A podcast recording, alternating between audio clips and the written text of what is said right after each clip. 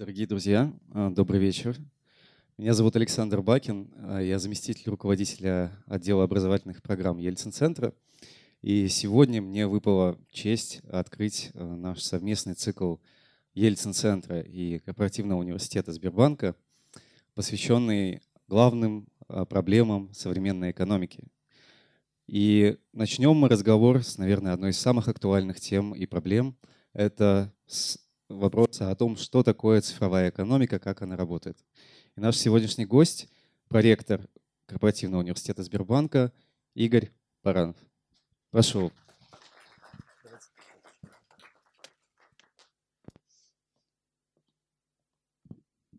Добрый вечер.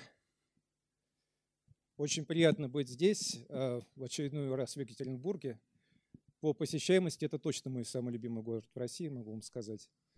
И, конечно, замечательно. Вот сегодня побывал первый раз на экскурсии в Ельцин-центре. Это было, знаете, такой очень неожиданный опыт, я должен сказать, когда тебе экскурсовод, которому 23 года, коротко рассказывает историю своей жизни, моей жизни в данной ситуации. И пришлось даже вспомнить, что и преподавателем я, собственно говоря, стал а, в ноябре 91 года, благодаря первому правительству Бориса Николаевича Ельцина. А, я тогда учился еще на четвертом курсе. Меня вызвали на кафедру и сказали, ты знаешь, вот у нас доцента, который тебе читал микро- и макроэкономику, сделали заместителем министра экономики и финансов. Доцента заместителем министра. Тогда министром экономики и финансов был Гайдар. Поэтому, говорит, вот полтора месяца надо довести до конца семинара во всех его группах.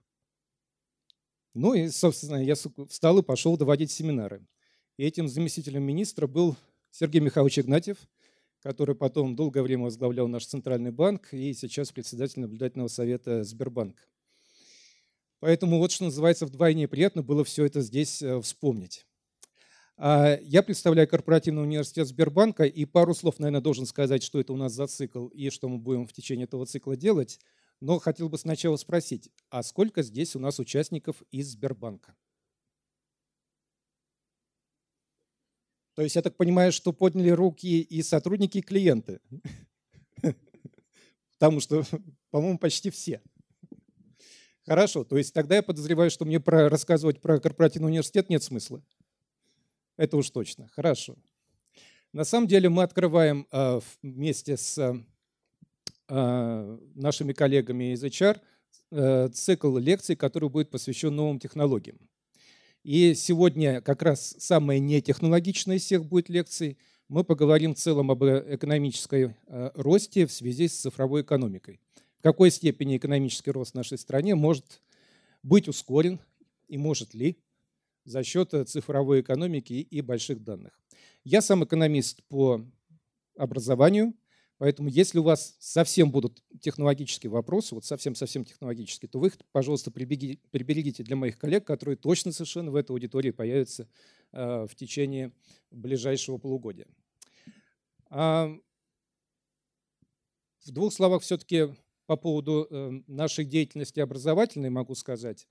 Корпоративный университет состоит из разных школ, и одна из самых крупных – это Академия технологий данных – Поднимите руки, кто-то брал курсы Академии технологий данных? Вот все сотрудники банка и никто не учился? Как же так? У нас очень много курсов онлайн, и эти курсы доступны абсолютно всем сотрудникам, я должен сказать. И более того, мы сделали достаточно большое э, количество курсов и материалов для наших клиентов и партнеров. Они доступны публично, не нужно быть сотрудником Сбербанка, чтобы их э, найти. Поэтому, коллеги, если будет такое желание, обязательно поищите. Но вот, тем не менее, из тех 216 образовательных программ, которые у нас есть на данный момент, меня эта цифра немножко пугает, 47, то есть четверть, это программы в области э, различных видов технологий и анализа данных. Очень много. И мы учим не только руководителей, для чего изначально создавался корпоративный университет, но и учим э, сейчас экспертные ветки специалистов. А, те, которые работают как инженеры, те, которые являются, как у нас в банке говорят, deep people, digital people, те, кто внутри этой категории являются data scientistами и так далее, и так далее. Поэтому в значительной степени то, что мы можем привнести, ну, наверное, это больше реализуют мои коллеги, которые в будущем приедут читать лекции уже более ориентированные на конкретные технологии. Это, конечно, довольно богатый опыт использования этих технологий у нас в банке. Итак, мы с вами сегодня поговорим о том, как выглядит экономический рост в России и может ли цифровая экономика быть такой волшебной палочкой, которая наш экономический рост может ускорить. Давайте я так вас вначале спрошу. У нас сейчас экономический рост примерно 1% с небольшим. Кто считает, что цифровая экономика как таковая, если ее правильно развивать, может даст прирост еще в 1% ВВП? Прирост к темпам роста. В России, конечно, есть такие. Ну, я скромно. Кто считает, что 1% больше? Я, конечно, не оговорился, что по Росстату или не по Росстату, но хорошо. Поэтому мы тоже проговорим немножко, как посчитать, потому что на самом деле вопрос совершенно неоднозначный, не только в нашей стране, я должен сказать. Ну, давайте мы с вами просто начнем с очень простых вещей, с того, как у нас сейчас э, выстраивается политика. Я немножко, может быть, упрощу ситуацию, экономическая политика. А, вспомнив, что мы сейчас с вами на шестом месте как экономика в мире по размеру, и, как вы помните, наверное, помните, в мае прошлого года вышли очередные президентские указы на новый президентский срок. И у нас задача стать номером 5 к 2024 году. Я, конечно, понимаю, что в Сбербанке это, возможно, звучит не очень амбициозно. Сейчас шестые, станем пятые где-то там к 2024 году. Но для экономики нашей страны это на самом деле крайне амбициозная задача. Мы с вами должны обогнать Германию, я думаю, это понятно. Причем варианты снова ее разделить и обогнать по частям мы все-таки не рассматриваем. И мы, что еще более амбициозно, не должны пропустить вперед Индонезию. А это страна с населением больше, чем 200 миллионов, а с более низким доходом на душу населения, а соответственно с лучшими стартовыми позициями для экономического роста, для поддержания высоких темпов роста. Они там сейчас превышают 5%. Ну вот, собственно говоря, исходя из этой задачи, во многом выстраивается сеть мероприятий, в первую очередь это национальные проекты, которые у нас планируют к реализации правительства. Но, казалось бы, шестое место в мире по величине экономики, и в данном случае величина экономики, давайте посмотрим на это с точки зрения инвестора, это размер рынка. Вот рынок, на который вы пришли, он шестой по величине в мире. Не так плохо уже, Конечно, надо наряду с размером рынка посмотреть еще на покупательную способность. По покупательной способности мы сейчас 49 если ее померить как ВВП на душу населения. Ну или если посмотреть на классификацию стран, мы относимся уже достаточно давно э, к странам с верхним средним уровнем дохода. Страны точно так же, как и физические лица, делятся на бедные, средний класс нижний, средний, средний, средний, высший, средний и богатые. Вот мы в категории, которая вторая сверху. И вот с точки зрения инвесторов большой рынок, неплохая покупательная способность населения все-таки в сравнении с общемировой. Почему же тогда нет вот этих самых темпов роста? Почему нет инвестиций? Давайте мы с вами посмотрим просто на некоторые особенности нашей экономики, которые нам будут важны для того, чтобы потом поговорить именно о цифре и о том, в какой степени именно цифра и цифровая экономика могут быть э, стимулом роста. Но вспомнив сначала последние обновленные данные Минэка, тут можно сказать, э, конечно же, что они просто приблизились э, к тому, что давно говорили аналитики. Это обновление этих данных идет раз в квартал. В данном случае это последнее обновление по-моему, это вот самый конец августа был примерно так. А, темп роста ВВП на этот год 1,3. По 2020 году у нас снижается прогноз официальный Минэка. Прогноз инфляции тоже снижается, но мы с вами понимаем, что инфляция в данной ситуации – это просто отражение того, что у нас нет спроса на рынке, нет покупательной способности населения, которая бы могла стимулировать этот самый экономический рост. Прогноз инвестиций падает до 2% в этом году, до 5%. Почему 5 и почему целое число 5,0, мы не знаем. А, но тем не менее, он снижается, а инвестиции сейчас – это экономический рост в будущем. Реальные доходы населения 0,1% ожидается в этом году. и попробуйте сказать, что они не увеличиваются. Рост есть. Падает прогноз по розничной торговле и снижается прогноз по э, понижению бедности. Э, скажем так.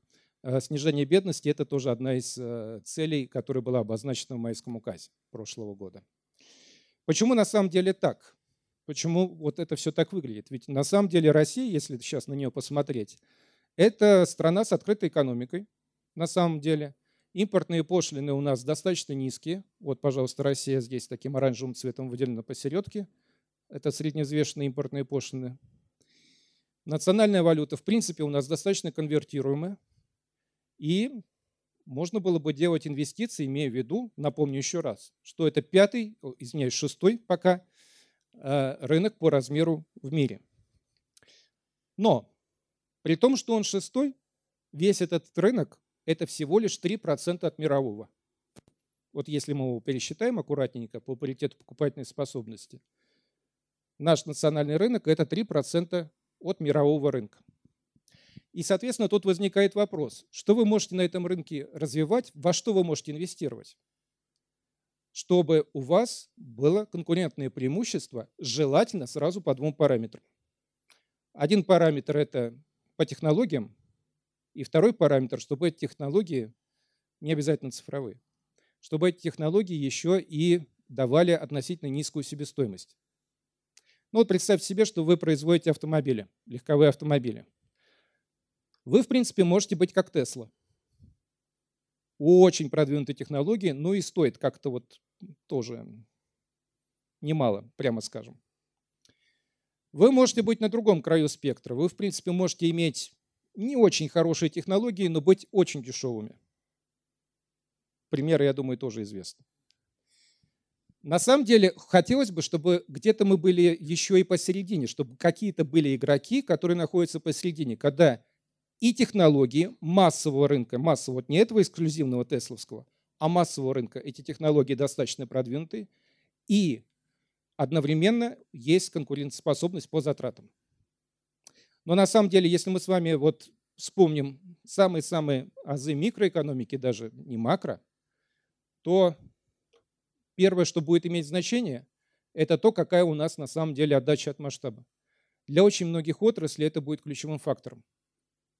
Если у вас небольшой размер рынка, даже если вы там монополист, вы просто не сможете одновременно быть конкурентоспособны по технологиям и по затратам. Ну вот если взять то же самое производство автомобилей, посмотрите, здесь как раз вот этот самый массовый сегмент технологических лидеров здесь и показан. Toyota 9% мирового рынка, Volkswagen 7%, Ford 7% и так далее. Экономисты оценивают, что эффективный размер рынка, где вы можете на самом деле отбить очень высокие стартовые издержки на то, чтобы создать новую платформу для автомобилей, новые модели, запустить производство, запустить всю логистику, всю систему распределения. То есть это огромные стартовые издержки.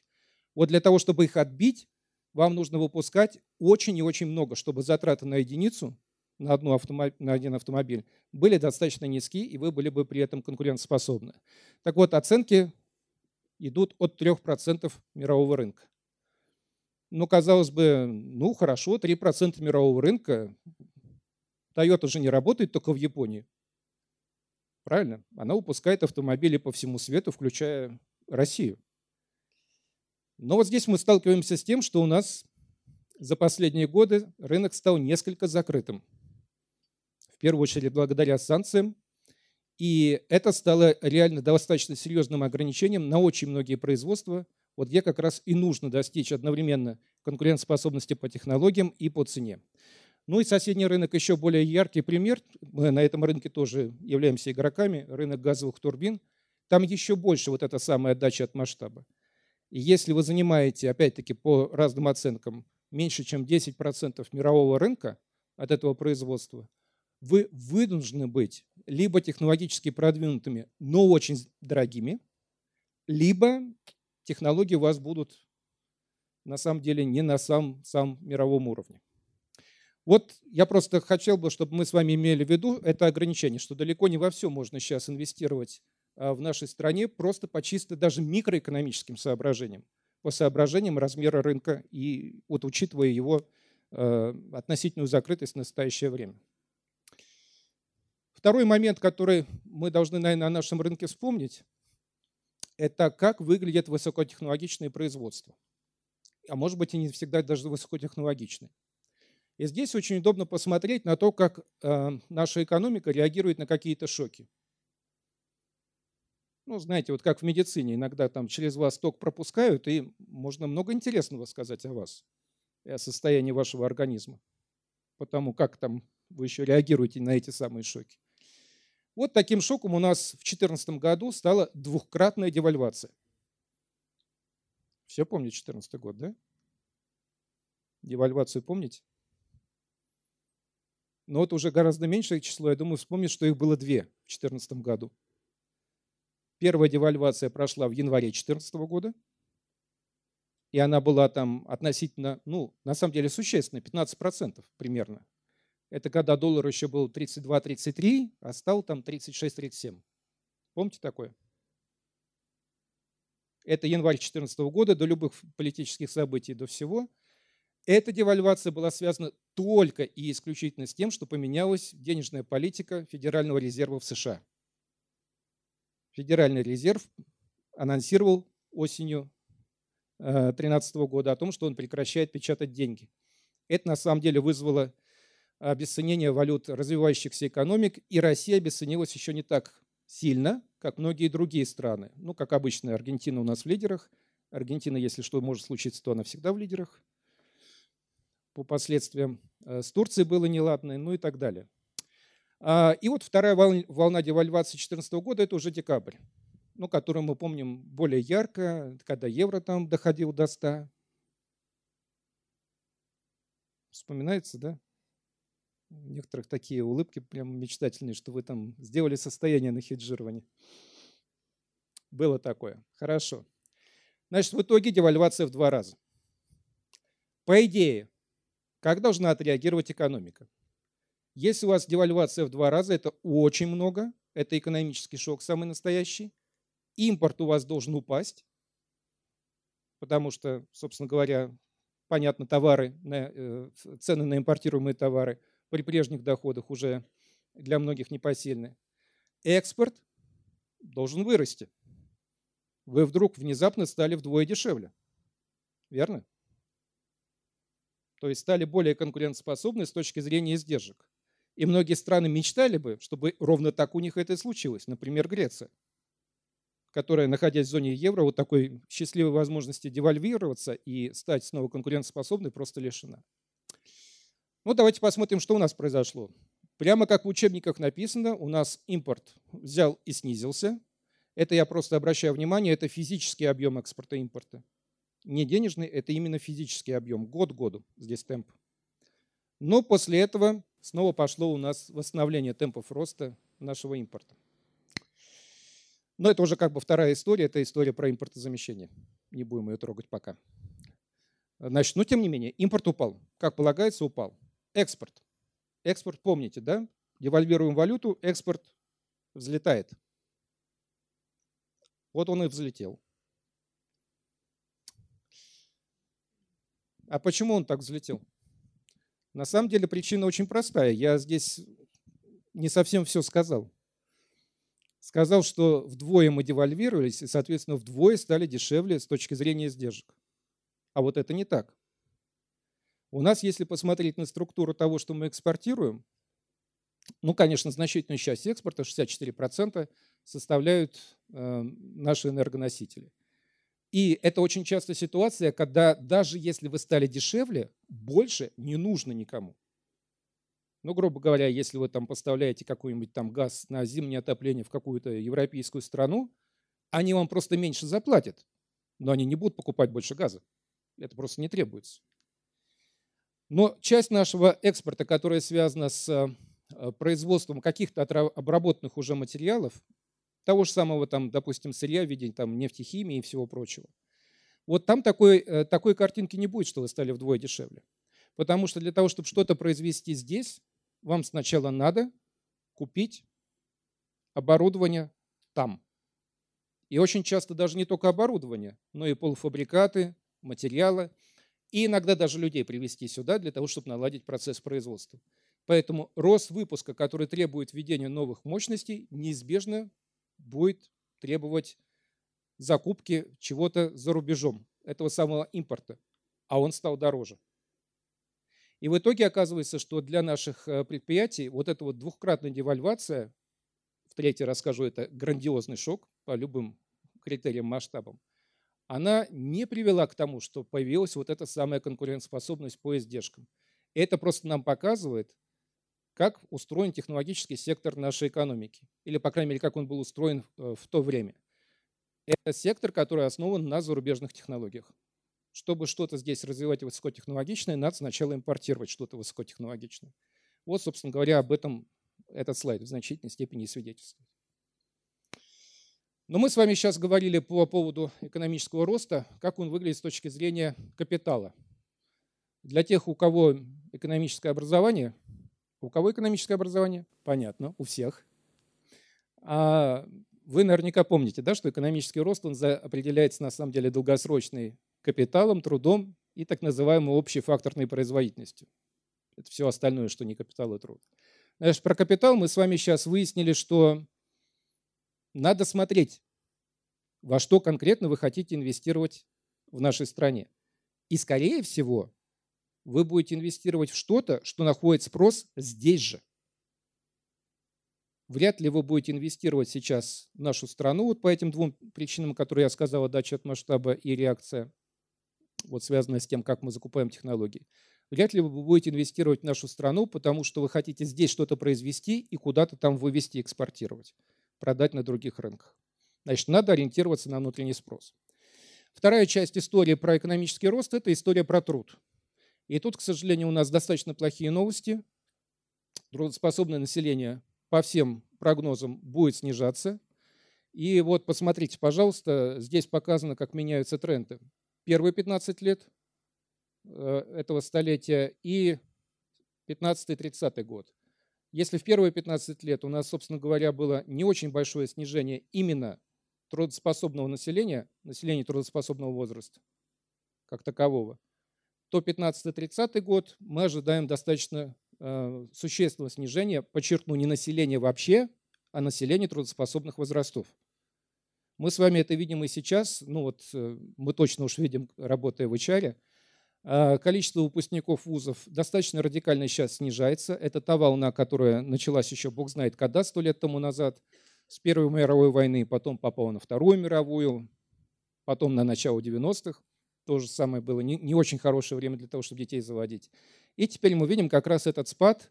После того, как у нас люди выходят из вузов, мы видим этот спад на рынке труда. На фоне того, что одновременно мы можем увидеть набор в первые классы в каких-то школах, где там есть первые А, Б, В, Г, Д, и там чуть ли не до буквы К. Но вот это просто отражает масштаб волны демографической, которая у нас сформирована.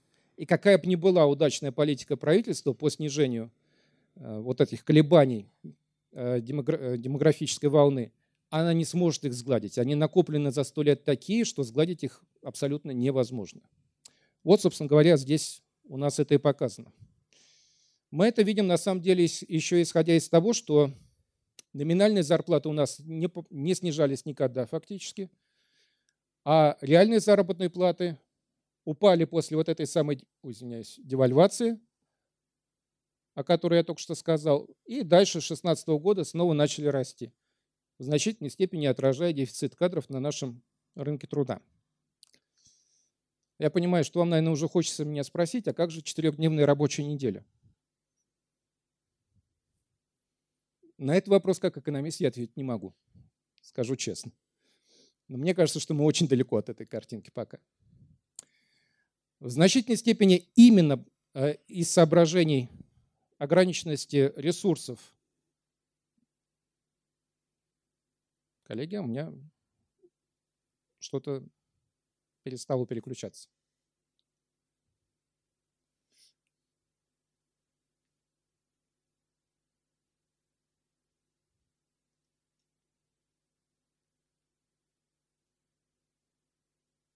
У нас нет возможности, может быть, поменять кликер или как-то еще посодействовать. Посмотрите, пожалуйста, да? О, это вы, наверное, уже вручную переключили. В значительной степени, вот из-за соображения рынка труда у нас э, в прошлом году случилось то, что некоторые называют пенсионной реформой, но это, конечно, никакая не пенсионная реформа, это в чистом виде просто изменение параметров э, пенсионного возраста, больше ничего. А, есть и финансовые причины тоже. Я вот здесь э, скопировал Financial Times по той простой причине, что на моей памяти вот первая статья за последние лет 10, когда нас похвалили. И тут прямо написано, что Россия показывает дорогу другим странам с развивающейся экономикой, и вот так и все и должны сделать, повысить пенсионный возраст. Одно из соображений, которое здесь приводится, я вот его скопировал, что к 1936 году на каждого э, россиянина трудоспособных возрастов будет приходиться один, рабо... Э, один пенсионер. Это правда, но лучше бы мы посмотрели с вами не на соотношение возрастов пенсионных и трудоспособных, а на другой параметр. Какое количество людей у нас сейчас платят взносы в пенсионный фонд? Трудоспособный возраст по международным стандартам – это 15-64. Но мы с вами понимаем прекрасно, что у нас люди в 15 лет еще все учатся. В 20 лет они почти все учатся. У нас страна почти всеобщего высшего образования. Найти человека без высшего образования стало очень тяжело среди молодежи. И, соответственно, никаких пенсионных взносов пока не платят. Ну или там платят только подрабатывая. А, наряду с этим у нас продолжает существовать, пусть и постепенно снижается э, теневой и серый сектор, где тоже не все платят пенсионные взносы. И на самом деле, если посмотреть на соотношение тех, кто платит пенсионные взносы вот в полном объеме, без участия госсектора, и работающего населения, это соотношение уже сейчас один к одному. Поэтому тут нельзя сказать, что не было и финансового аспекта тоже, он был. Но все-таки а, считается, что соображения рынка труда, они доминировали в этом решении. Если нет людей как таковых, надо, наверное, повышать их производительность труда, и за счет этого будет рост. Потому что, грубо говоря, вы можете представить экономический рост просто как произведение. Количество людей, которые у вас работают – на их производительность, на то, сколько выпускает в среднем один отдельно взятый человек, сколько он дает прироста ВВП. В долгосрочной перспективе, если посмотреть на эти показатели, на них лучше смотреть в длительной перспективе, на производительность труда. За 50 лет, вот, пожалуйста, 64-14 год, мы видим, что производительность труда у нас в стране удвоилась. Это произошло на фоне всех там переходов к рыночной экономике и так далее, и так далее. Но если мы сравним с лидером, лидер в данном случае это США, то фактически никаких изменений не случилось. Но должны произойти, потому что, повторюсь, если вы не можете увеличить первую компоненту роста, производ... роста ВВП, а именно количество людей, просто необходимо увеличивать вторую, а именно производительность труда. И это в значительной степени история как раз по цифровой экономику и цифровой технологии, к чему мы сейчас перейдем. При этом, как вы можете увеличить производительность труда? Грубо говоря, можно изобрести что-то. Ну, есть же российский iPad, iPhone и даже Роберт Федор. Он у нас тоже есть. Я ничего против роботов не имею. Абсолютно только за. Но можно на самом деле просто воспользоваться уже готовыми какими-то практиками и перенести их. Это могут быть технологические практики, но в еще большей степени даже управленческие. То, как мы управляем процессами, а, компаниями, организациями и так далее. Так вот, по статистике, которую дает нам McKinsey Global Institute, 82% прироста производительности труда в развивающихся экономиках это на самом деле не изобретение чего-то принципиально нового. Это перенос лучших практик. И только 18% приходится на это самое изобретение. Ну, казалось бы, оптимистичная картина. У нас, вон, пожалуйста, есть возможности для роста. Но, к сожалению, у нас за последние годы очень ослабли каналы переноса этих самых лучших практик. Потому что самый, что называется, не могу сказать простой, но самый очевидный канал это канал переноса лучших практик через прямые зарубежные инвестиции. Они резко у нас снизились в стране. Тоже, я думаю, понятно, по каким причинам. Часть практик сейчас невозможно перенести, в первую очередь технологических, за счет вот этих самых технологических санкций и ограничений, которые были введены.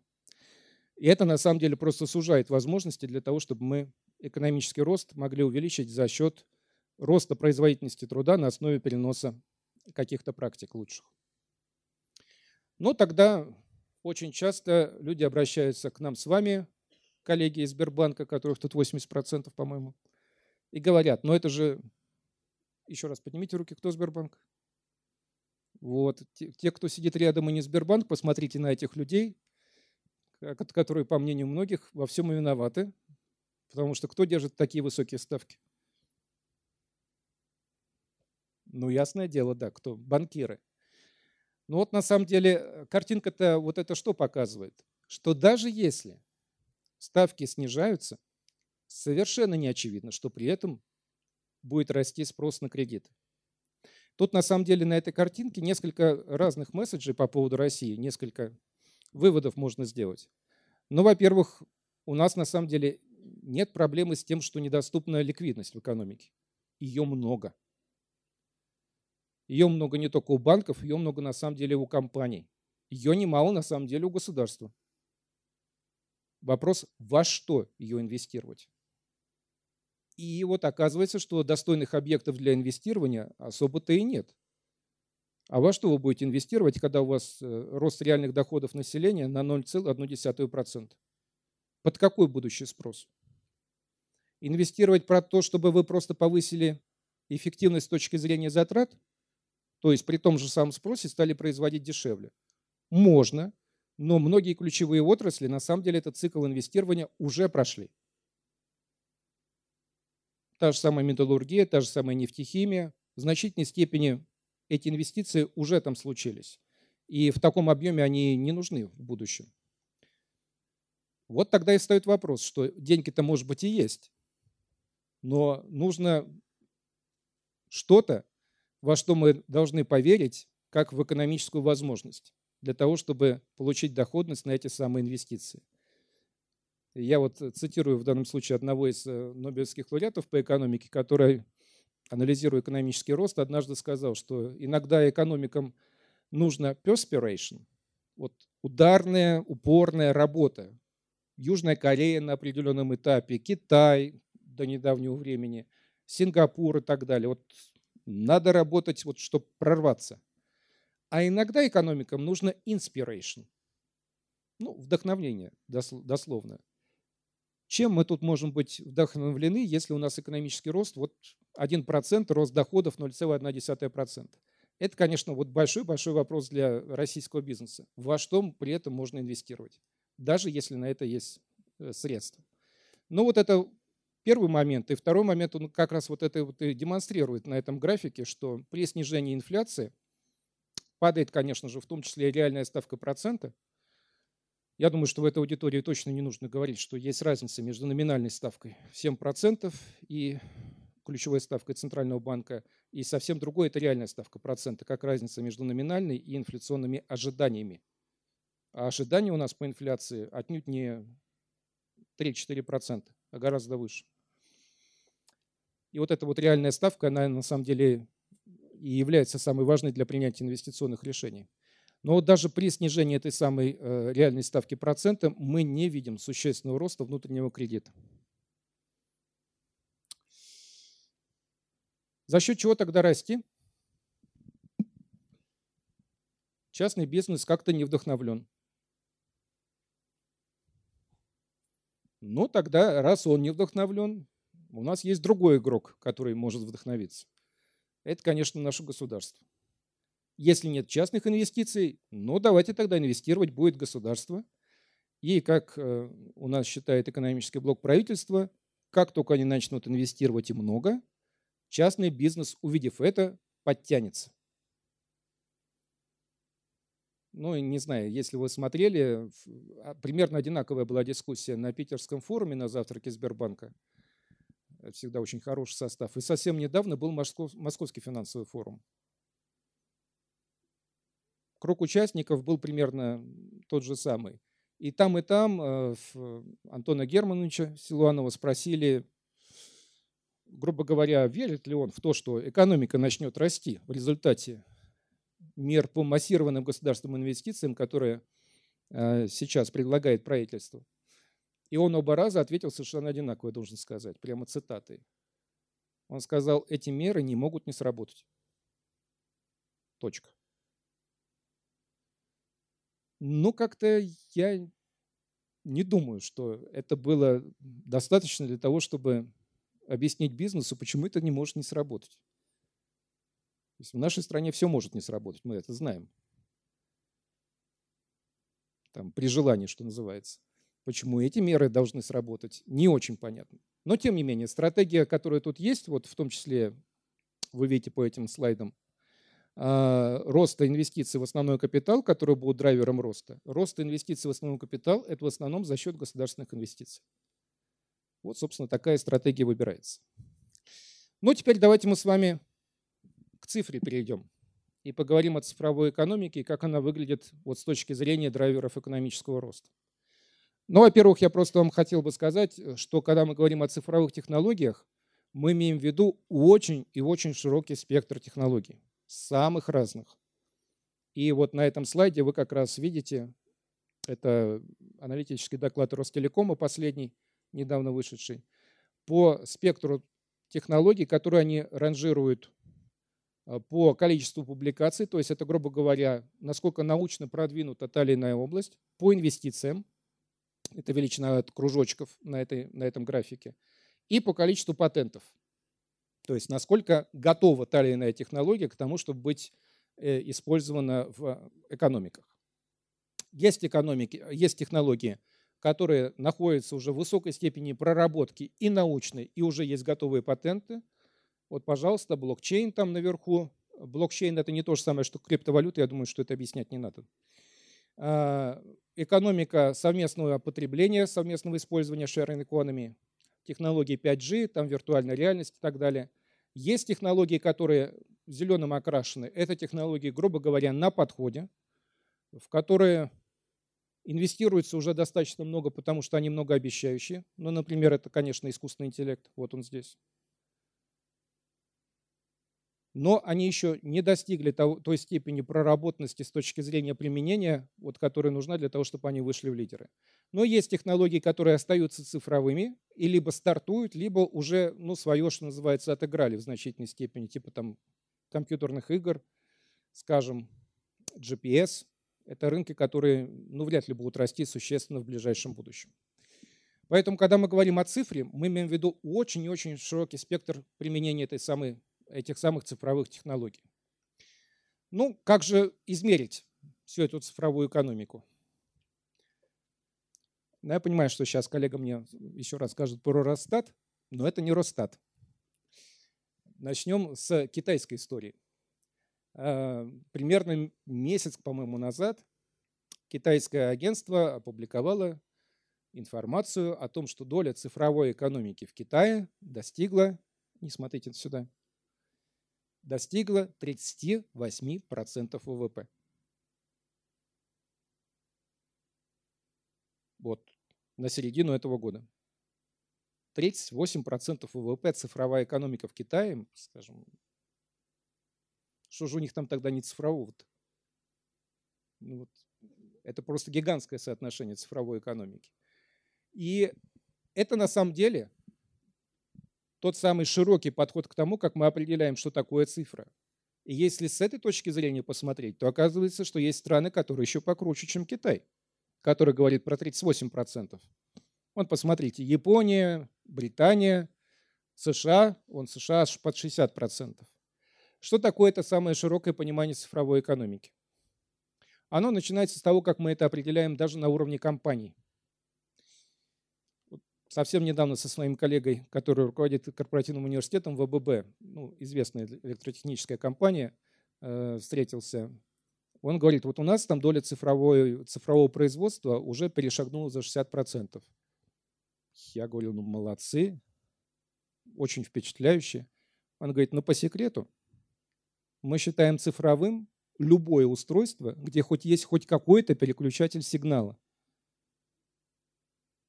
То есть, строго говоря, цифровую экономику можно найти уже в 60-е годы, начиная с микроэлектроники. И дальше она идет.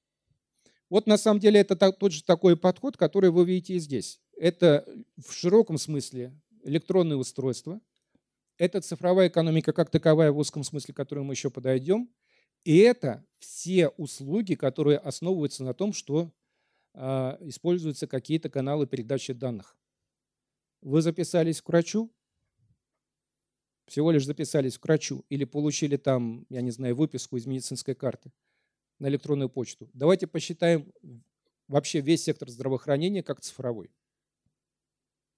И такое бывает. Вот если так подходить к тому, в какой части экономики у нас в принципе есть цифровые технологии, хоть какие-то, хоть в какой-то степени, то, конечно, можно поверить вот в такие цифры. Но они совершенно, в общем-то, нам ничего не говорят э, на самом деле о том, какую политику мы должны проводить и где мы на самом деле находимся. Они мало что отражают.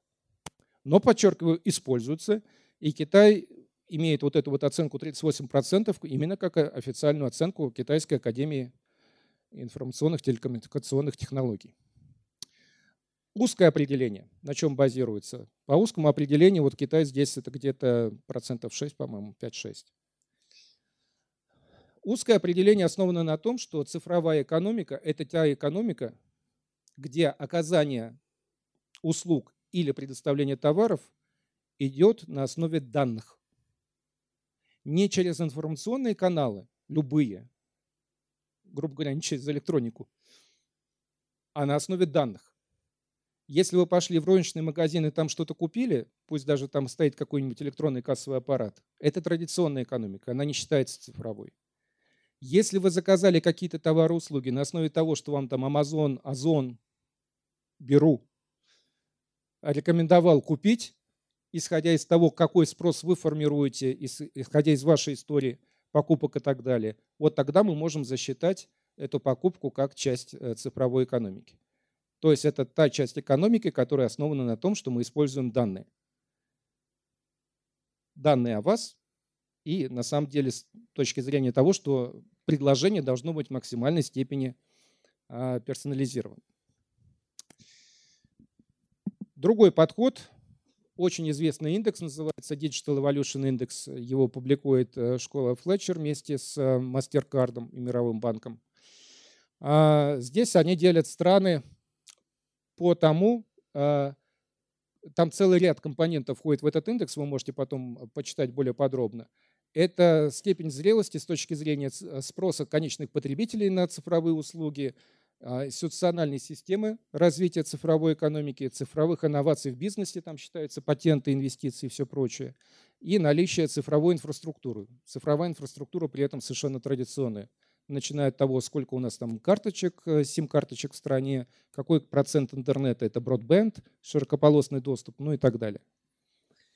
Вот на основе этих параметров выводится индекс э, э, цифрового развития и выделяются страны лидеры. Мы во второй категории, как вы видите, вот мы. А страны-последователи, но не в отстающих это уж точно. В первую очередь за счет того, что у нас достаточно хорошо развита цифровая инфраструктура. Вот. Именно по этим параметрам мы выбиваемся вперед. Ну и на самом деле на этом графике видно, что в значительной степени есть какая-то зависимость. В какую сторону она, это неизвестно, что на что влияет но есть зависимость между ВВП на душу населения, то есть благосостоянием, и тем, насколько у нас развиты цифровые технологии в обществе. Я подчеркну, не надо думать, что чем более развиты цифровые технологии, тем выше ВВП. Да, наверное, но ровно так же наоборот. Тут влияние может быть с той и с другой стороны. Ну и, наконец, последний индекс, о котором хочу сказать, просто чтобы нам закончить историю с измерениями и со сравнительным положением. Есть такой тоже очень широко известный индекс, называется Digital Competitiveness. Его считает э, швейцарская бизнес-школа AMD, одна из таких глобальных, очень известных бизнес-школ. Последний отчет, который вот буквально совсем недавно вышел за 2019 год, ну данные, естественно, за 2018. А Россия в нем оказалась на 45-м месте, что довольно неплохо. И вот это компоненты этого индекса, которые они считают – они делятся на экономический эффект, правительственную эффективность, бизнес-эффективность и инфраструктуру. Ну вот я уже сказал, что по инфраструктуре мы на самом деле выглядим, в общем-то, достаточно неплохо. А вот это вот э, научная инфраструктура, 25 место, я сейчас более детальные картинки покажу на эту тему. А с точки зрения образования в области цифровых технологий, 37 место, ну и так далее. Но лучше всего здесь 17 место мы с точки зрения налоговой политики. Чтоб мы о ней не думали, но она действительно с точки зрения цифровизации услуг, с точки зрения плюс-минус стабильности, но это посчитано по данным 2018 года, поэтому НДС тут, внезапное изменение НДС тут еще не сказалось в полной мере на опросах. Вот, э, она действительно выглядит относительно неплохо с этой точки зрения. А, где мы совсем э, низко находимся, 50 места, это по эффективности в э, госсекторе, это институциональные базы для развития цифровых технологий. Именно с этим связана сейчас там целая серия усилий, которые правительство предпринимает, в том числе совместно со Сбербанком, по разработке национальной программы искусственного интеллекта, национальной стратегии, извините, искусственного интеллекта, а, дорегулированию про регуляторную гильотину, я думаю, все слышали? Все? Нет? Что у нас 1 января 2021 года полностью отменяется действующее регулирование по большинству ведомств. Не по всем, но по большинству. И если они не принимают новое регулирование, ну, то есть гильотин – это просто обнуление всего. Если за это время не принимается новое регулирование, основанное уже на каких-то более разумных соображениях оценки регулирующего воздействия, то его просто больше и не будет. Ну и совсем недавно вот первым шаг, шагом таким была отмена что-то, по-моему, 20 тысяч с чем-то законодательных актов еще времен СССР, которые у нас продолжали действовать. Ну, может, читали журналисты, ярко выбирали какие-то образы, там, допустим, о чем написали, по-моему, почти все, что один из этих эм, еще советских времен регуляторных документов предписывал, как конкретно нужно готовить яичницу в столовых. Вот так и только так. И он был действующим. То есть тут массово нарушают вообще-то люди. Ну вот, соответственно, эти 20 тысяч там, актов были отменены, но это не конец истории, только начало. История вот просто пересмотра всей системы регулирования. А, подчеркну, за исключением ряда ведомств. Центральный банк туда не попал, э, налоговая служба не попали. В значительной степени потому, что у них уже относительно новая регуляторная база, они ее создали за последние годы. Но, тем не менее, мне кажется, там тоже есть что половить. А, ну и самый низкий пунктик у нас здесь – это управленческие практики. Вот с точки зрения того, как бизнес может правильно использовать цифровые технологии, это самое-самое проседающее место. Мы к нему вернемся еще в самом конце. Какие прогнозы? Ну, прогнозы, в принципе, вышел в 2017 году такой доклад, называется он Digital Russia. А, в 2015 году почти 4% цифровой экономики ВВП. Это посчитано в узком определении, то есть экономика, которая основана на, датах, на данных. И если мы будем следовать тому, что деликатно называется инерционным сценарием, читая ничего делать не будем, то даже в этой ситуации что-то вырастет. Цифровая экономика к 2025 году у нас достигнет 7% ВВП. Если же мы будем следовать трансформационному сценарию, я вот прям очень люблю искренне эти названия, вот вместо того, чтобы сказать, ну, что мы что-нибудь сделаем, наконец, можно сказать, будем следовать трансформационному сценарию. Очень рекомендую использовать в презентациях. Так загадочно звучит. Так вот, если мы будем следовать трансформационному сценарию, то аж 10% ВВП будет цифровая экономика. Плохая новость в том, что это будет в 2025 году. И это тот уровень, который США имеют сейчас. Ну или точнее сказать, имели в 2015 году. Ну а вот Китай, пожалуйста, эти 7% без экспорта, которые там, бьются с данными, которые вы видели раньше. Ну, давайте посмотрим, что же такое этот самый трансформационный сценарий, что он предполагает, какую основу. Но в первую очередь, э, в чем разница между э, Китаем, США, как цифровыми лидерами и Россией, это на самом деле в количестве компаний, которые с самого начала создавались как цифровые. Это вот то, что здесь называется Bond Digital. Они уже цифровыми родились. Но у нас яркие примеры, самые яркие это Яндекс и Mail.ru. Здесь речь идет, я сразу оговорюсь, только о рыночной капитализации крупнейших 30 компаний. То есть не о всех компаниях, э, которые имеют там эту цифровую компоненту. И 97% капитализации среди этих 30 крупнейших имеют компании традиционные, такие как в том числе и Сбербанк, которые должны трансформировать себя для того, чтобы стать действительно цифровыми компаниями. Но, как вы догадываетесь, себя изменить куда как сложнее, чем родиться сразу цифровыми. Это требует значительных усилий. Опять-таки в конце поговорим, что это за усилия и почему они являются таким большим тормозом. Но вот э, по США и Китаю вы видите, что колоссальный просто объем в капитализации крупнейших 30 компаний составляют как раз компании, которые с самого начала являются цифровыми. А иногда сейчас это формулируется даже как некое такое правило. 60-30-10. Крупнейший игрок занимает на цифровом рынке 60%, 30% занимает номер 2, и все остальные номера занимают оставшиеся 10%. На самом деле вот это правило, которое сейчас где только не используется, там, далеко не только в профессиональной литературе, но во всех СМИ и так далее, оно основано просто на том, что так распределяется капитализация, вот это вот самое, глобальная, цифровых компаний. Действительно, доля цифровых компаний э, США это 60%, цифровых компаний Китая 30% от глобальной капитализации, подчеркну, и все остальные компании, вся Западная Европа с Восточной, плюс Россия и все остальные части света, это всего лишь 10%. Но это от капитализации. Я бы тут был очень аккуратным с тем, чтобы это правило использовать для какой-нибудь конкретной отрасли. Потому что иногда у нас сейчас и так уже начинают думать, что если вы вошли в какую-то отрасль как цифровой игрок, то вы, если номер один, у вас там прямо вам полагается 60% рынка, номер два 30%, а если вы хотите быть номером три, лучше туда не входить. Потому что там все равно ничего не будет. Это на самом деле, такие экстраполяции делать не нужно, это не совсем верно.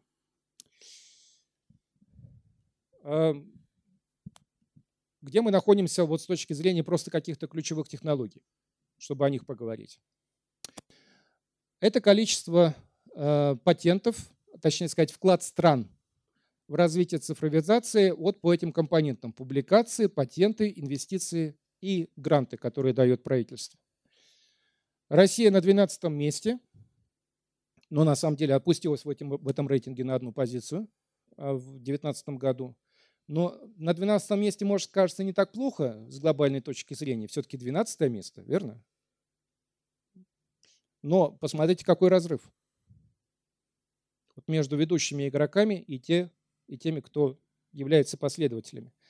И этот разрыв, я вас еще раз верну к тому, что повышение производительности труда – это, как правило, не попытка изобрести что-то самим. А чаще всего, на 80 с лишним процентов, это попытка привлечь лучший опыт, который уже накоплен. И в данной отрасли в отрасли цифровых технологий, он накоплен у двух конкретных игроков, у США и у Китая. Они явно доминируют. Иметь доступ к этим технологиям стратегически важно для любой страны, которая хочет ну, вот, что-то значить в цифровом мире. По конкретным э, каким-то технологиям, искусственный интеллект, например. Вот яркое сравнение. Здесь приводится сравнение США, Китая, Южная Корея. Южная Корея это потому, что по номинальной величине ВВП, если мы ее не пересчитываем по паритету, это экономика того же размера, что Россия. То есть мы сопоставимы в этом смысле. Южная Корея и Россия. Но вот вы видите, что, ну, в принципе, можно сказать, что 2000 с лишним публикаций в области искусственного интеллекта, которые вышли э, с российскими авторами, это не так плохо. Но это опять-таки по масштабу несопоставимо с тем, что происходит у лидеров, но сопоставимо с тем, что происходит в Южной Корее. А, лидеры, понятное дело, что там публикации бывают разного качества и так далее, и так далее, но вот с точки зрения ключевых технологий, таких как искусственный интеллект, в первую очередь, Китай уже на самом деле всерьез начал обгонять США. Экономика совместного пользования – это sharing economy, так называемая. Ну вот здесь посмотрите, яркий случай, когда у нас просто фактически нет ни исследований, ни совсем патентов нет и довольно минимальные инвестиции. А интернет вещей. Довольно много публикаций, ну много это 860, это много. Но большая часть это связано как раз с электроникой. Потому что интернет вещей фактически это э, то, что основано на данных, это по поводу данных. Но то, как вы передаете данные между разными устройствами, через какие-то там, сейчас неправильно скажу, электронные схемы и пути, это как раз э, является довольно традиционной областью исследования в России, и там публикации у нас есть. Вот по поводу применения это уже сложнее. Ну и, наконец, еще одна технология, которая, наверное, отдельного внимания заслуживает, ее можно даже выделить как отдельную, это так называемые большие данные. Но, повторюсь, в значительной степени то, что мы обсуждали, пересекается с этим. Искусственный интеллект, и интернет вещей. Интернет вещей основан на больших данных. Иначе в нем просто смысла нет. Но вот если мы возьмем с вами рынок больших данных как таковой, он у нас в настоящее время оценивается в 45 миллиардов рублей в России. Растет довольно приличными темпами. Вот с 2015 года средний годовой темп роста 12%. Условно мы его делим вот на такие три категории – это вертикальное решение услуги, это то, что уже видят сами пользователи, э, как услугу, ну, допустим, наш сбол.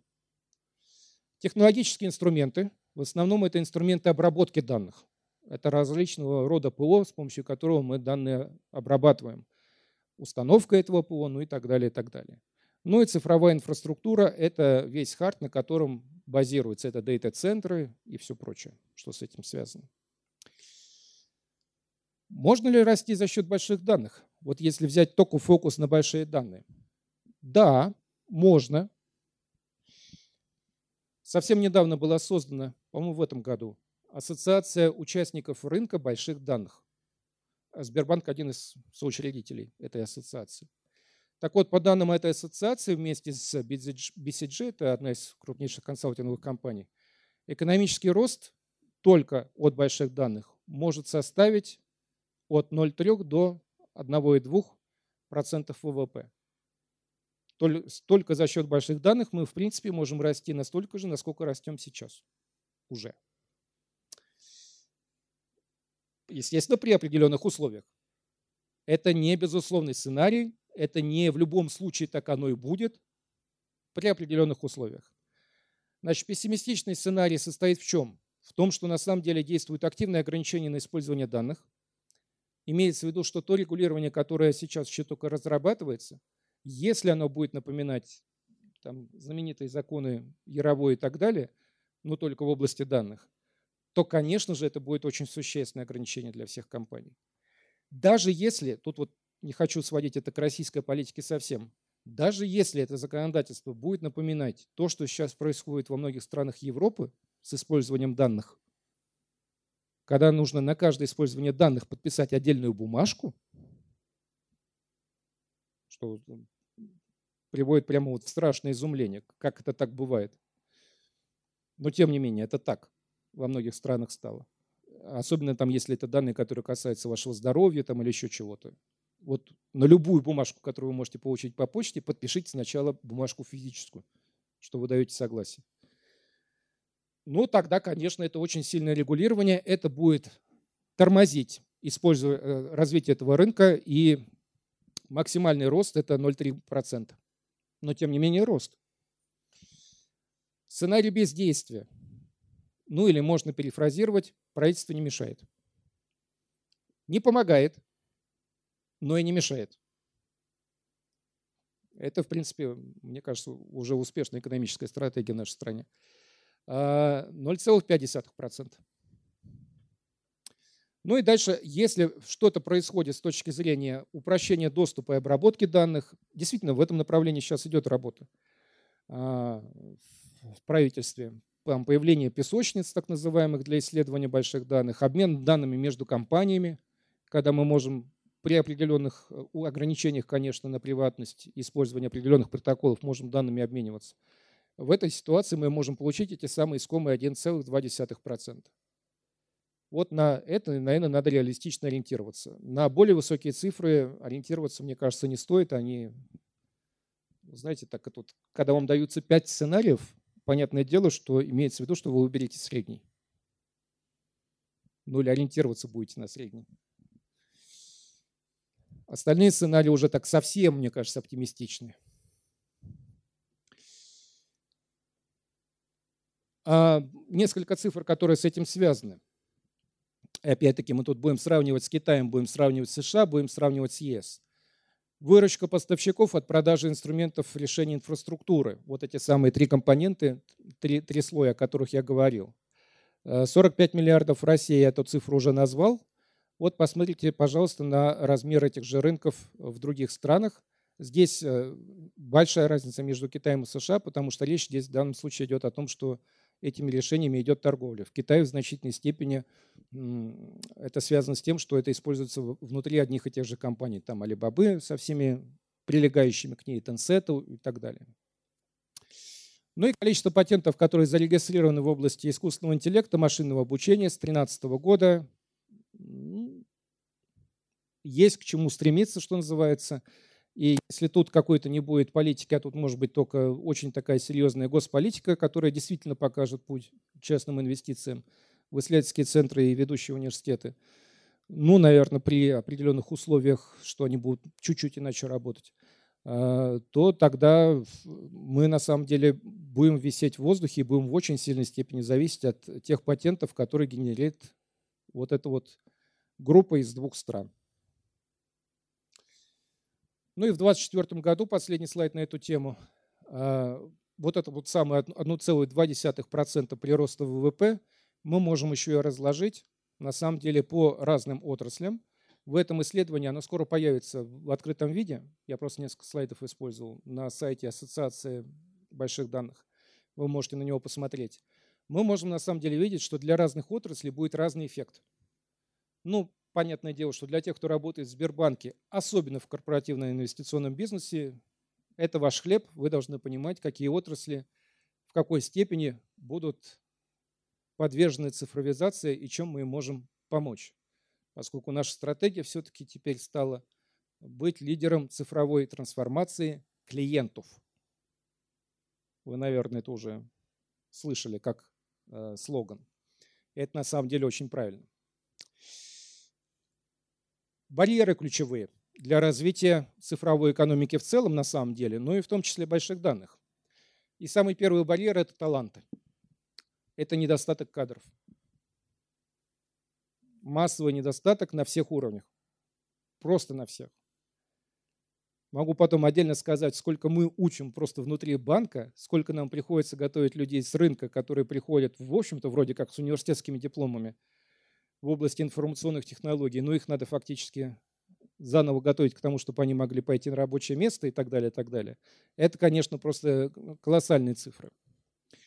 Инфраструктура с точки зрения масштабируемости тех же самых центров э, обработки данных и всего прочего. Доступность данных, это связано с регулированием и возможностью обмениваться данными. Это то, что у нас сейчас еще формируется еще только как момент регулирования.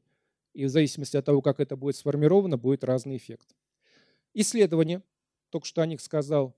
Ну и масштабирование – это вот тот самый момент, о котором мы говорили в самом начале. Насколько мы можем использовать большие данные, а, они не бесплатные отнюдь, для того, чтобы получить эффект от них в масштабах компании или экономики в целом. Это вещи связаны. Но не будете вы использовать большие данные сами по себе, если у вас компания 100 человек или даже если она 500, но не так много покупателей. Но если бы вы могли воспользоваться чьими-то большими данными, не персонализированными, там, может быть, там вся эта личная информация будет закрыта, но будет вам что-то доступно, что может улучшить ваш экономический эффект, это бы на самом деле было бы вам большая помощь. Но создавать это с нуля в каждой отдельно взятой компании невозможно, это экономически нецелесообразно. И вот мы, соответственно, возвращаемся к моменту регулирования обработки и доступности данных. А, госполитика. Ну, тут этот слайд, который я назвал, что стратегия – это просто. А на этом слайде всего лишь навсего отображена схема, как она у нас существует в стране, документов стратегического планирования по 172 федеральному закону. Но я думаю, что коллег из Сбербанка точно не должно ничего смущать. Мы не такое видали. Но, правда, больше похоже на какие-то там схемы сложной IT-архитектуры или еще чего-то, верно? Схема настолько простая, что даже само правительство считает ее простой, видимо. И в апреле месяце, когда там на очередном совещании по нацпроектам у президента руководитель счетной палаты Алексей Леонидович Кудрин спросил правительство, коллеги, можно хоть план увидеть, что вы будете делать-то? Апрель уже. Неплохо бы что-нибудь до конца года сделать с нас проектом. Правительство сказала, все продумано, сейчас все оформим, и выпустила, у меня снова не переключается, коллеги. И выпустила вот такой документ, называется «Единый план». Кто-то читал? Ну, коллеги, очень рекомендую. Он довольно коротенький, там где-то страниц, по-моему, 12 или 15. Он просто укрупненно, совсем верхнеуровнево говорит, что будет происходить по тем или иным нацпроектам и кто конкретно за это отвечает. Почитайте. Загвоздка в том, что документа с названием «Единый план» здесь нет. Ну нет. И тогда озадаченные граждане во главе со счетной палатой спросили, а это что? Вы нам что прислали? Это какой-то у вас внутренняя мема? Что это такое? Но ответ был, что единый план. Вот так вот. Я это к чему говорю? К тому, что вот э, неплохо бы все-таки иметь какое-то представление о том, как те или иные стратегические цели у нас каскадируются на уровень нацпроектов, а нацпроекты каскадируются на уровень отдельно взятых действий. Чтобы понимать, вот как вся эта причинно-следственная связь работает. Ведет ли она на самом деле к достижению тех самых целей развития, включая пятое место по размерам экономики, о котором мы с самого начала говорим, как о задаче. Вот с этим, кстати, кто смотрел Московский финансовый форум, было связано, ну или читал комментарии, было связано э, как раз заявление Германа Оскаровича, что он в нас проекты вот прямо верит очень мало. И аргументация была очень простая, что ну, совершенно непонятно, почему вот такой набор действий, который там предусмотрен, должен почему-то привести вот к этой цели. И это действительно проблема. И я скажу, что это более широкая проблема, Помните, о чем мы говорили в начале? Что иногда немножко вдохновения было бы очень к месту, чтобы бизнес хоть понимал, почему мы идем этой дорогой и где можно присоединиться для того, чтобы вот в конечном счете вместе с государством прийти к достижению той или иной цели. Это непонятно. Это совсем прямо непрозрачно. Или, по крайней мере, очень неоднозначно, я так вот аккуратнее скажу. Можно почитать, конечно, сами нацпроекты, вы в интернете можете найти, там краткий обзор даже есть, специально делают. Вот я взял эту картинку из этого краткого обзора. Там описывается более-менее детально, на что планируется потратить те или иные средства. В том числе есть проект по цифровой экономике, вот он. А, значит, бюджет этого проекта – это примерно 1 триллион 600 миллиардов. Но это на 6 лет. То есть не надо думать, что это большие какие-то цифры, это цифры небольшие. Так, чтобы вас сориентировать, весь ВВП России примерно 100 триллионов в год. Примерно. Федеральный бюджет – это где-то 17% от ВВП, 17 триллионов в год. То, что мы даем здесь, это вроде как 10% прироста бюджета, да? Но если вы размажете это на 6 лет, то окажется, что у вас вот на цифровую экономику прирост где-то там полтора процента не так много. Ну, или иногда там более сравнивают с более яркими проектами, там, допустим, Крымский мост, кто знает, сколько стоил? Вы точно не из Сбербанка? Нет, это правильно. Я думаю, что сбербанковские люди могут это оценить сразу, глядя на мост. Примерно 220 с чем-то миллиардов. Если взять более амбициозные проекты, например, мост на Сахалин, Я вот просто очень люблю этот проект. Уж совершенно очевидно, что он не окупится даже при моих правнуках. Но проект амбициозный. Мост на Сахалин – это, допустим, триллион. Высокоскоростная магистраль Москва-Казань – это тоже триллион. Ну, с чем еще сравнить?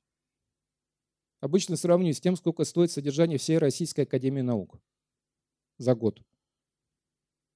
70 миллиардов.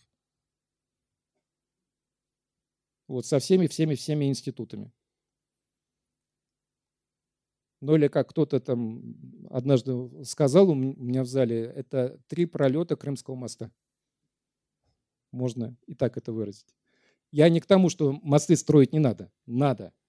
Но просто давайте посмотрим вот на то, какие деньги мы тратим, на какие приоритеты, исходя вот из целей развития талантов и исследований, о которых я здесь уже упоминал. Вот как раз про таланты уже заканчиваю. А про таланты можно что сказать? Что чем больше мы учимся, тем немножко хуже становится с точки зрения международной конкурентоспособности. Так, тут вы решили массово снять этот слайд, да? Видимо, все учатся или учат детей. А, а, что он говорит нам? Здесь, значит, на каждом этапе речь идет только о международных сопоставлениях. Не о том, что мы там думаем на эту тему или там, о том, как, какая там эффективность. Только о международных сопоставлениях. Значит, единые тесты, которые проводятся на возрасте 10 лет, мы там, как правило, в пятерке по математике, там, по языку и так далее. Язык имеется в виду не пунктуация с орфографией, а понимание того, что в тексте написано. Ну, как вот, если вы сдавали текст, тесты по английскому, вот это то, что называется comprehension. В средней школе в возрасте 16 лет проводятся тоже тесты, называется PISA, очень известный. Это, кстати, один ключевых параметров, официально установленный для системы среднего образования в стране. Мы должны войти, слушайте, чуть ли не в десятку. Хотел сказать 20, 20 место занять, но, по-моему, чуть ли не в десятку.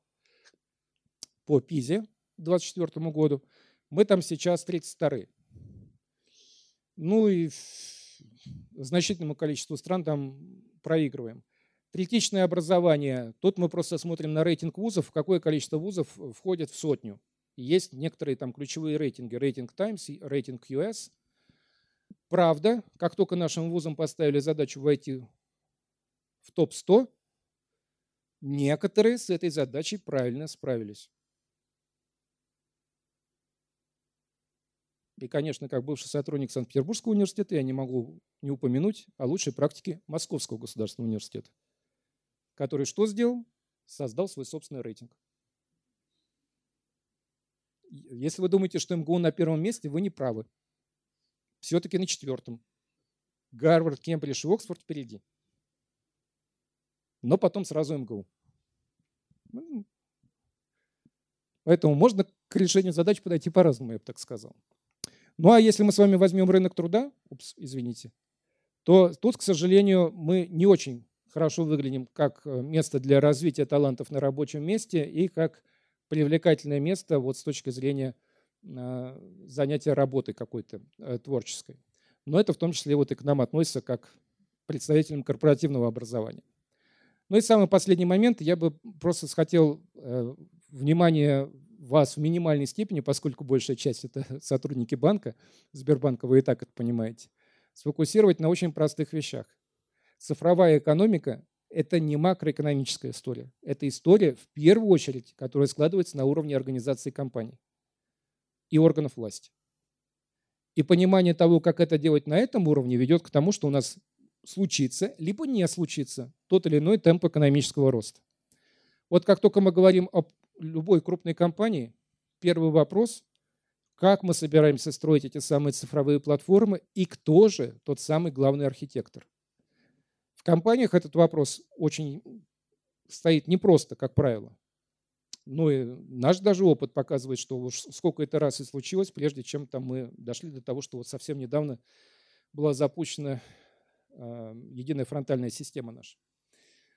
Но Если вы посмотрите на госсектор, который в значительной степени должен быть драйвером этой самой цифровой эволюции в части инфраструктуры и платформы, у нас в сумме федеральных плюс региональных платформ примерно 700. 700. И их надо как-то хоть в минимальной степени интегрировать. И представьте себе масштаб этой задачи, задайтесь вопросом, кто эту задачу будет решать, кто этот самый главный архитектор. В данном случае это не имя, это некий образ э, людей, органов власти или еще кого-то, кто будет это делать. Когда мы начинаем работать над цифровыми технологиями в любой организации, первый же вопрос – кто и как научится эффективно работать в смешанных командах. Потому что цифровая экономика подразумевает, что вы полностью меняете процесс производства или процесс оказания услуг. Вы не можете себе позволить работать в ситуации, когда я бизнес что-то там сформулировал, ну или я орган власти, который за что-то отвечаю, например, за социальную защиту, сформулировал ТЗ. И это ТЗ, конечно, бесконечно прекрасный. Я его посылаю в совершенно другой департамент IT, который находится там, бог знает где, я никогда этих людей в глаза не видел. Примерно через год-полтора я получаю сделанный продукт. Ну, дальше надо ли объяснять, что я с ним делаю, с этим продуктом? И насколько он мне подходит. И так в итерациях проходит жизнь. В борьбе. Это правильно. Значит, приходится, неизбежно приходится менять организацию работы, чтобы айтишники и те люди, которые занимаются вот самой услугой, будь это бизнес, это или будь государство, работали обязательно вместе. Это очень непростая история с организационной точки зрения. Даже на уровне компаний, которые могут себе позволить поменять подход несколько раз. А представь себе, что это такое в органах госвласти. Поменять структуру, попытаться так поработать, сяк поработать, посмотреть, что летает, что не летает. Это очень тяжелая история. И это тоже надо иметь в виду, это занимает очень значительное количество времени. Ну и, наконец, как на самом деле мы возьмем вот эти таланты, которые номер один – барьер на пути развития цифровой экономики. Откуда? Как мы добьемся того, что у нас на самом деле цифровые навыки, soft skills, мягкие навыки и навыки профессиональные, они в этих людях сбалансированы для того, чтобы они могли эффективно работать вместе. Мы с вами вот в Сбербанке уже прошли это понимание совсем недавно на самом деле, э, что любой человек, который руководит э, бизнес-функцией, должен на определенном уровне глубины понимать, что такое цифровые технологии. Вот сейчас я у вас здесь, у нас заканчивается второй поток программы, когда мы наших топов, а, ну это 16 плюс, Сбербанк поймет, о чем я говорю, а, посадили учиться в длинную на две недели, потом еще будут две недели, цифровым технологиям. И группы очень разные. Есть представители технологий, есть представители HR, есть представители маркетинга. И это невероятная боль для всех вот просто для всех, пройти вместе это обучение, технологам, очень часто, которые знают свою узкую какую-то специализацию, расширить свой горизонт и освоить что-то другое.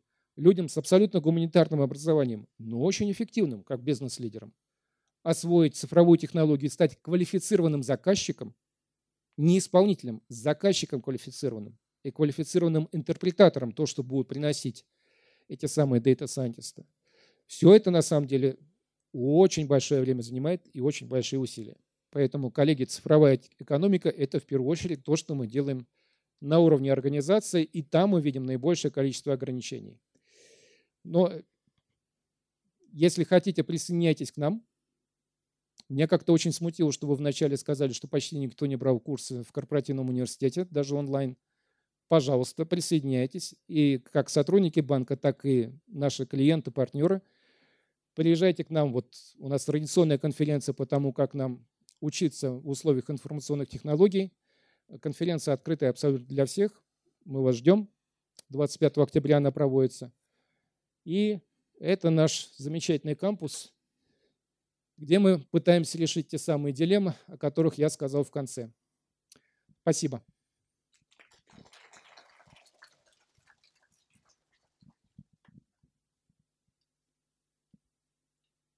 Друзья, а, если есть вопросы, у нас есть буквально там 10-15 минут. А, пожалуйста, поднимайте руку, я подойду к вам с микрофоном, и вы сможете задать свой вопрос. Это у Андрея вопрос.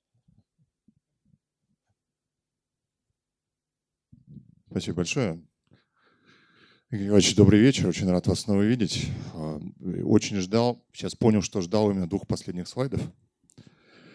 Дождался. Человек и у меня вопрос э, как раз-таки о том, об образовании, наверное, и развитии цифровой экономики. Совершенно понятно, что экономика цифровая будет развиваться, если на уровне топ-менеджмента компании люди будут понимать, как им перестроить экономику своей компании, каналы продаж, маркетинг, логистику, цифровизировать все это и развиваться за счет этого.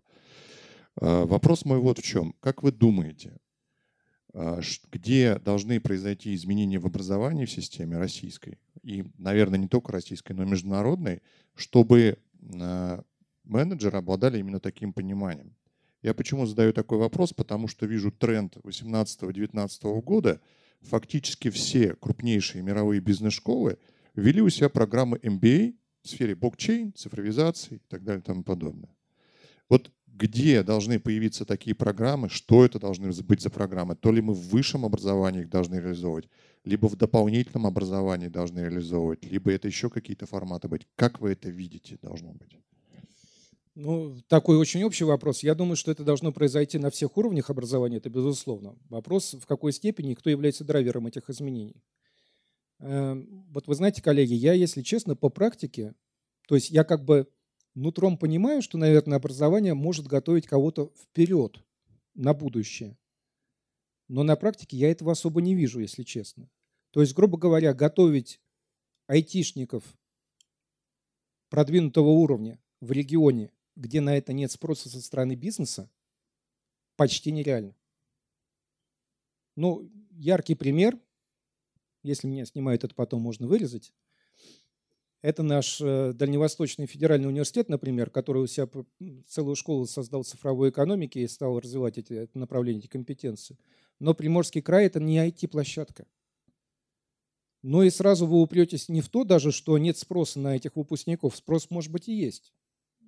Здесь у вас на Урале, Екатеринбург – это одна из точно из IT-столиц России. В Москве или еще где-то.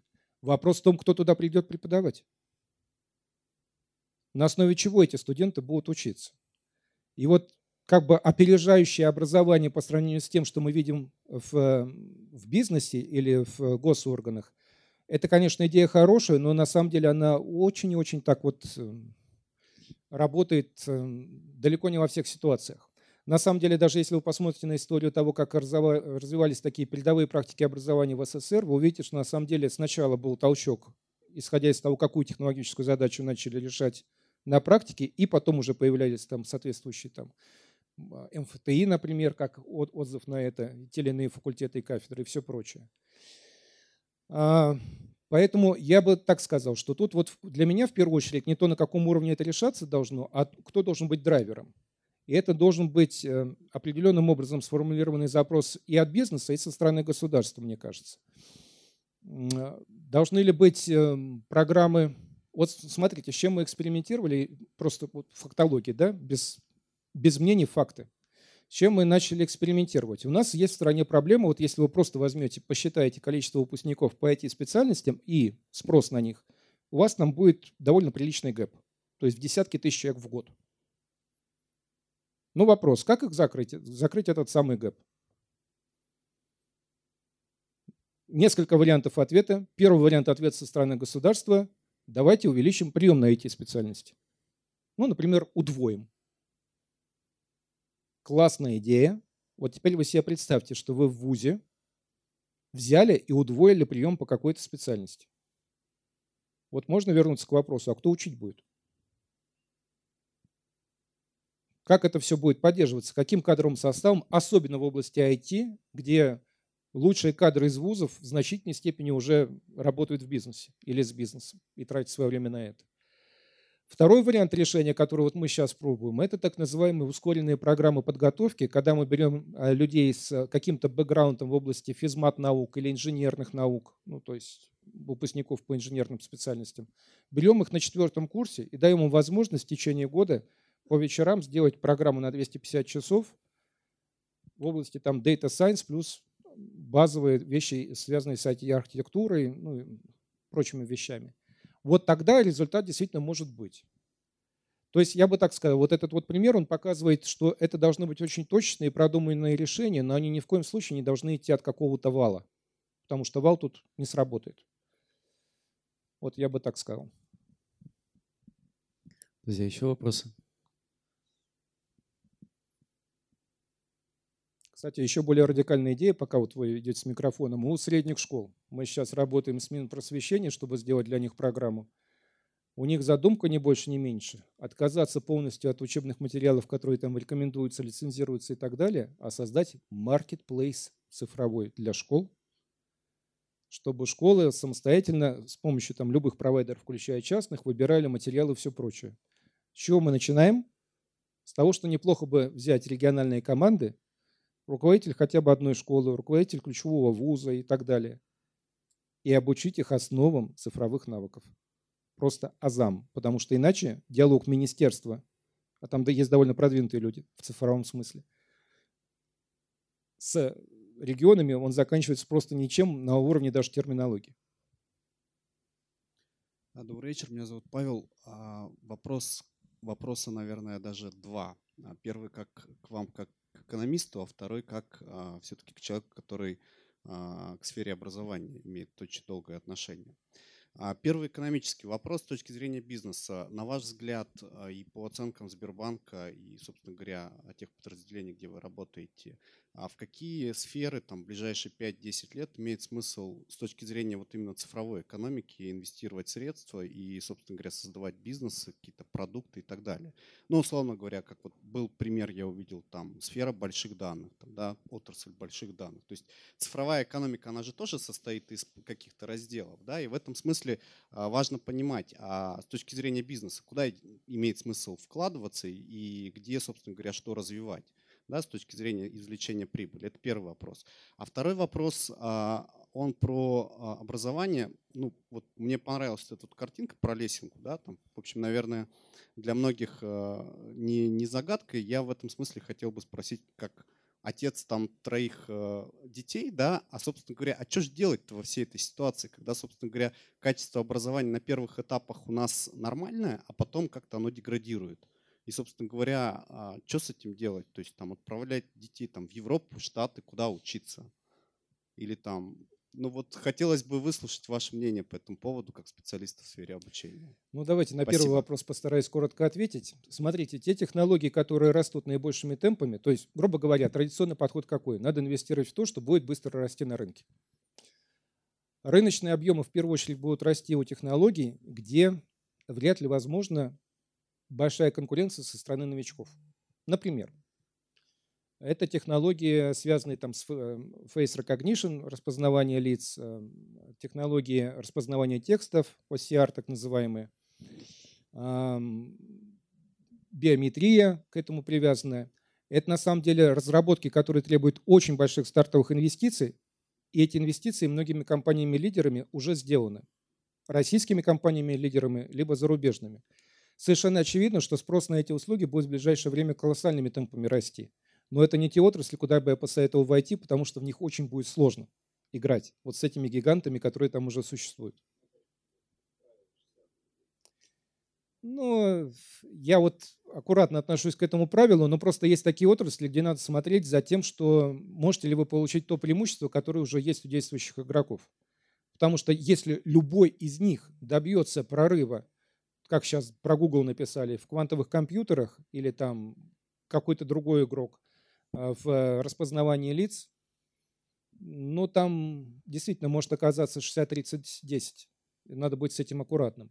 Поэтому с точки зрения того, куда войти можно относительно безопасно, это действительно разные инструменты аналитики данных. А, Причем специализированные решения. Вот их сейчас нет. И, или точнее сказать, их очень мало.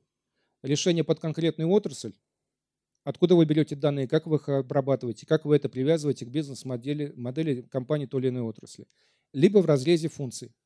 Маркетинговая аналитика вроде, казалось бы, должна быть уже продвинутая область. На самом деле нет.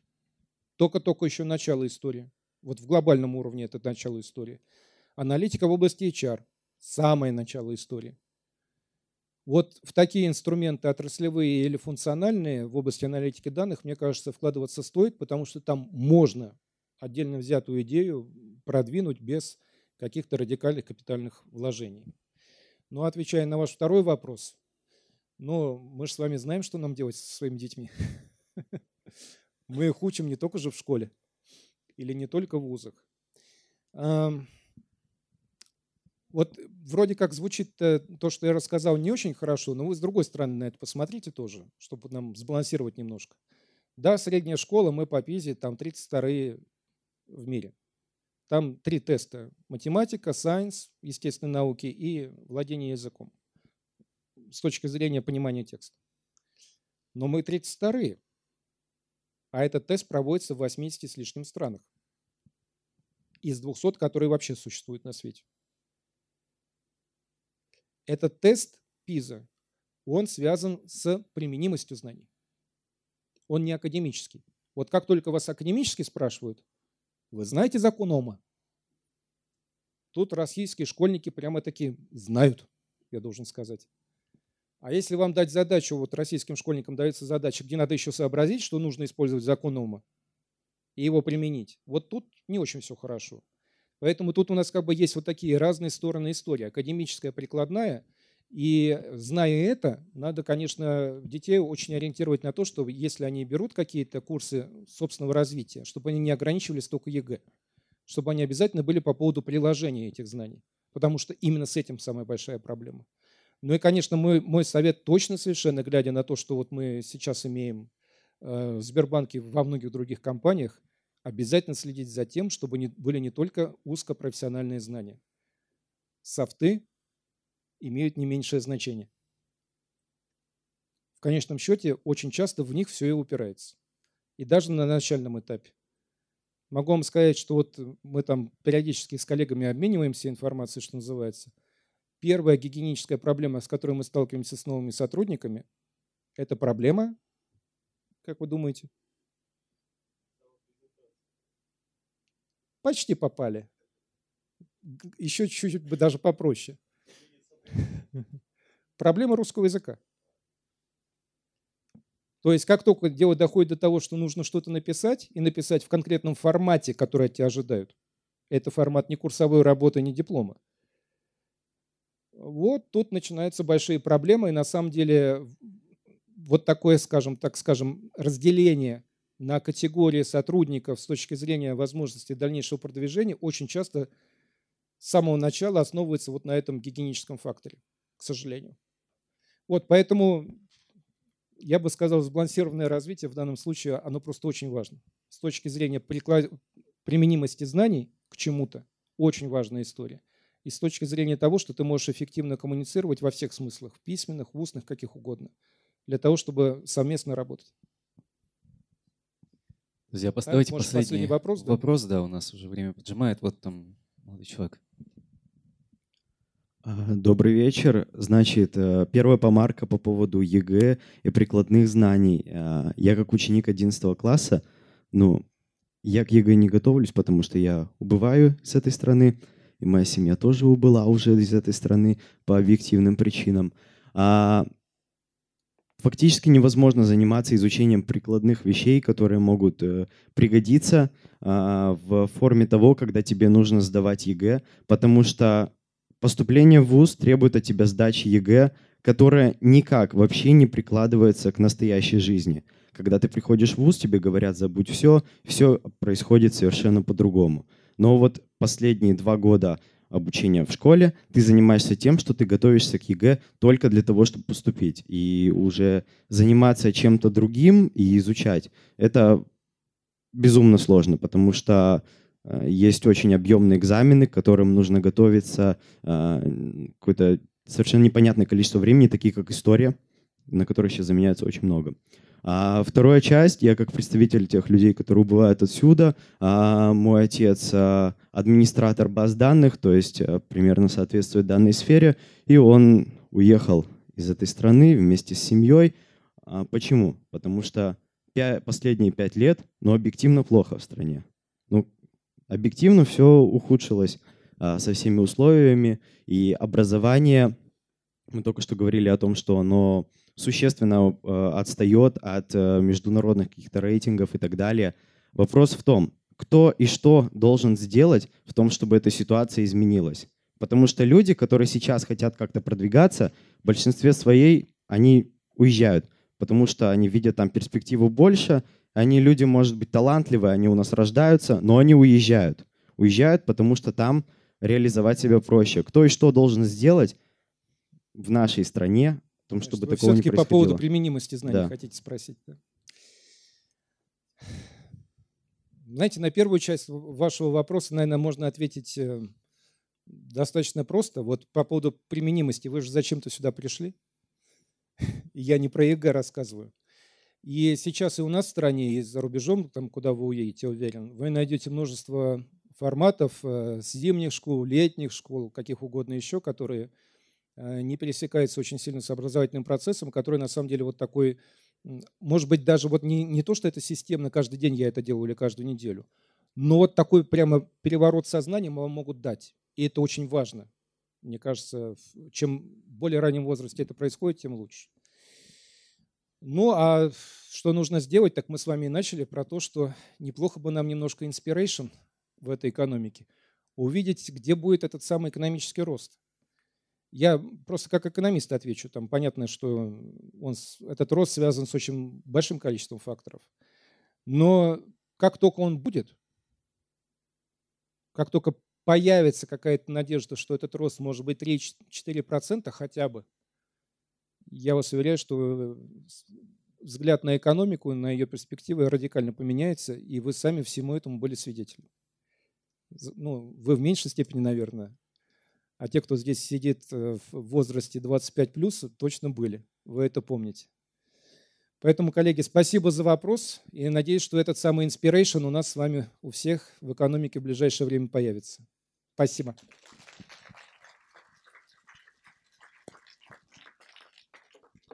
Нам надо расходиться, потому что в 9 здесь какая-то страшилка на ночь. Я думал, что это у нас страшилка на ночь, но оказывается, есть что-то более страшное.